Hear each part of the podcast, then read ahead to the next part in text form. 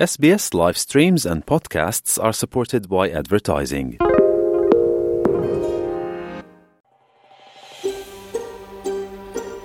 Kayo'y nakikinig sa SBS Filipino. Pakinggan niyo pa ang kwento sa sbs.com.au slash Filipino. Sa ulo ng mga balita sa puntong ito, New South Wales Premier Chris Minns dinapensa ng mga cuts o pagbawas sa state budget. Nabalot ng volcanic smog ang ilang lugar sa Batangas dahil sa mga naitalang aktibidad ng Bulkang Taal. Publiko hinikayat na mag-ingat.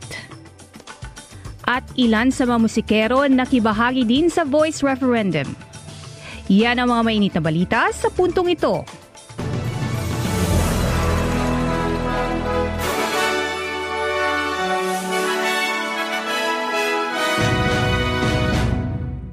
Sa detalye ng mga balita, dinipensahan ng New South Wales Premier Chris Minns ang desisyong bawasan ang state budget.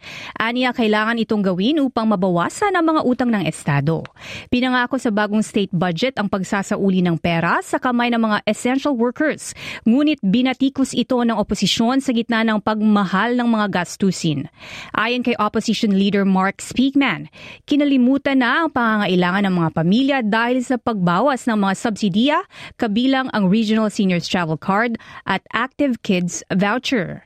Ayon naman sa Premier sa pahayag nito sa Sky News, kinakailangan ang pagbawas bilang tugon sa lumaking utang ng nakaraang pamalaan. Look, we felt we had to. Uh, we had $180 billion worth of debt in New South Wales. A lot of that was accumulated during COVID, and there's reasonable, or there's there's reasons as to why we hit that debt level. But it's the largest ever recorded in New South Wales, and someone has to pay it off. And we made a decision that that's the worst inheritance you can give to future generations of young Australians. And while there might be reasons why the debt has been rung up, we can't pretend that they don't exist. So we've made headway. $15 billion paid off the debt accumulated by the previous government.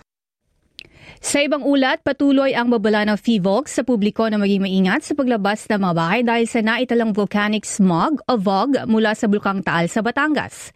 Sa monitoring ng ahensya, naitala kahapon ang upwelling ng hot volcanic fluids sa main crater lake na dahilan ng VOG.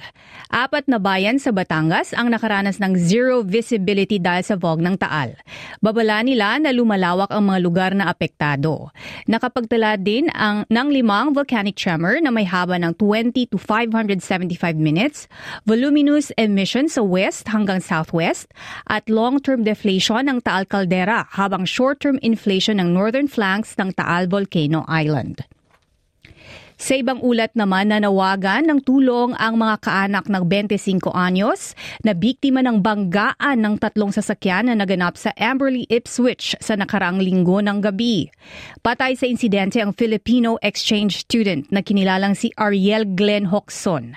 Sa isang GoFundMe page na binuo ng tiyahin ni Hoxon, umapila ito ng tulong para maiuwi sa Pilipinas ang labi ng estudyante. Nagpaabot naman ng pagkikiramay sa pamilya ang komunidad ng mga Pilipino sa Queensland.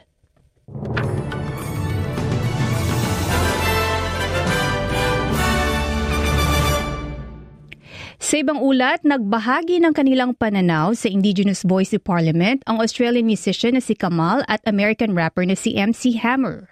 Inanunsyo ni MC Hammer na ang isang yes vote ay maaring makaayos ng sirang relasyon sa pagitan ng mga Australiano.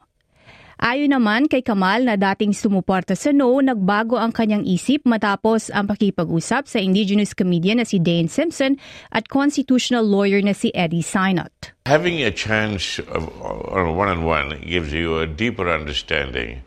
You get it from the horse's mouth. And uh, so, two great horses and great mouths. At para naman sa lagay ng panahon ngayong araw ng Sabado sa Perth maulap at 20. Adelaide maaraw at 24. Melbourne naman kadalasan maaraw at 19. Hobart maulap din at 17. Habang sa Canberra maaraw din at 20. Sydney maulap naman at 20. Ganun din sa Brisbane at 23 degrees. At sa Darwin maaraw at 34 degrees. Yan ang mga mainit na balita sa puntong ito. Ako si Claudette Centeno.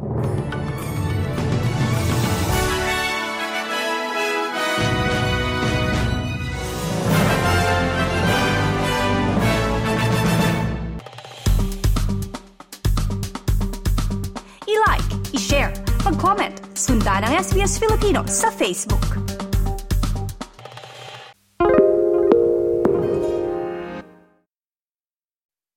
Why do people want to be at work?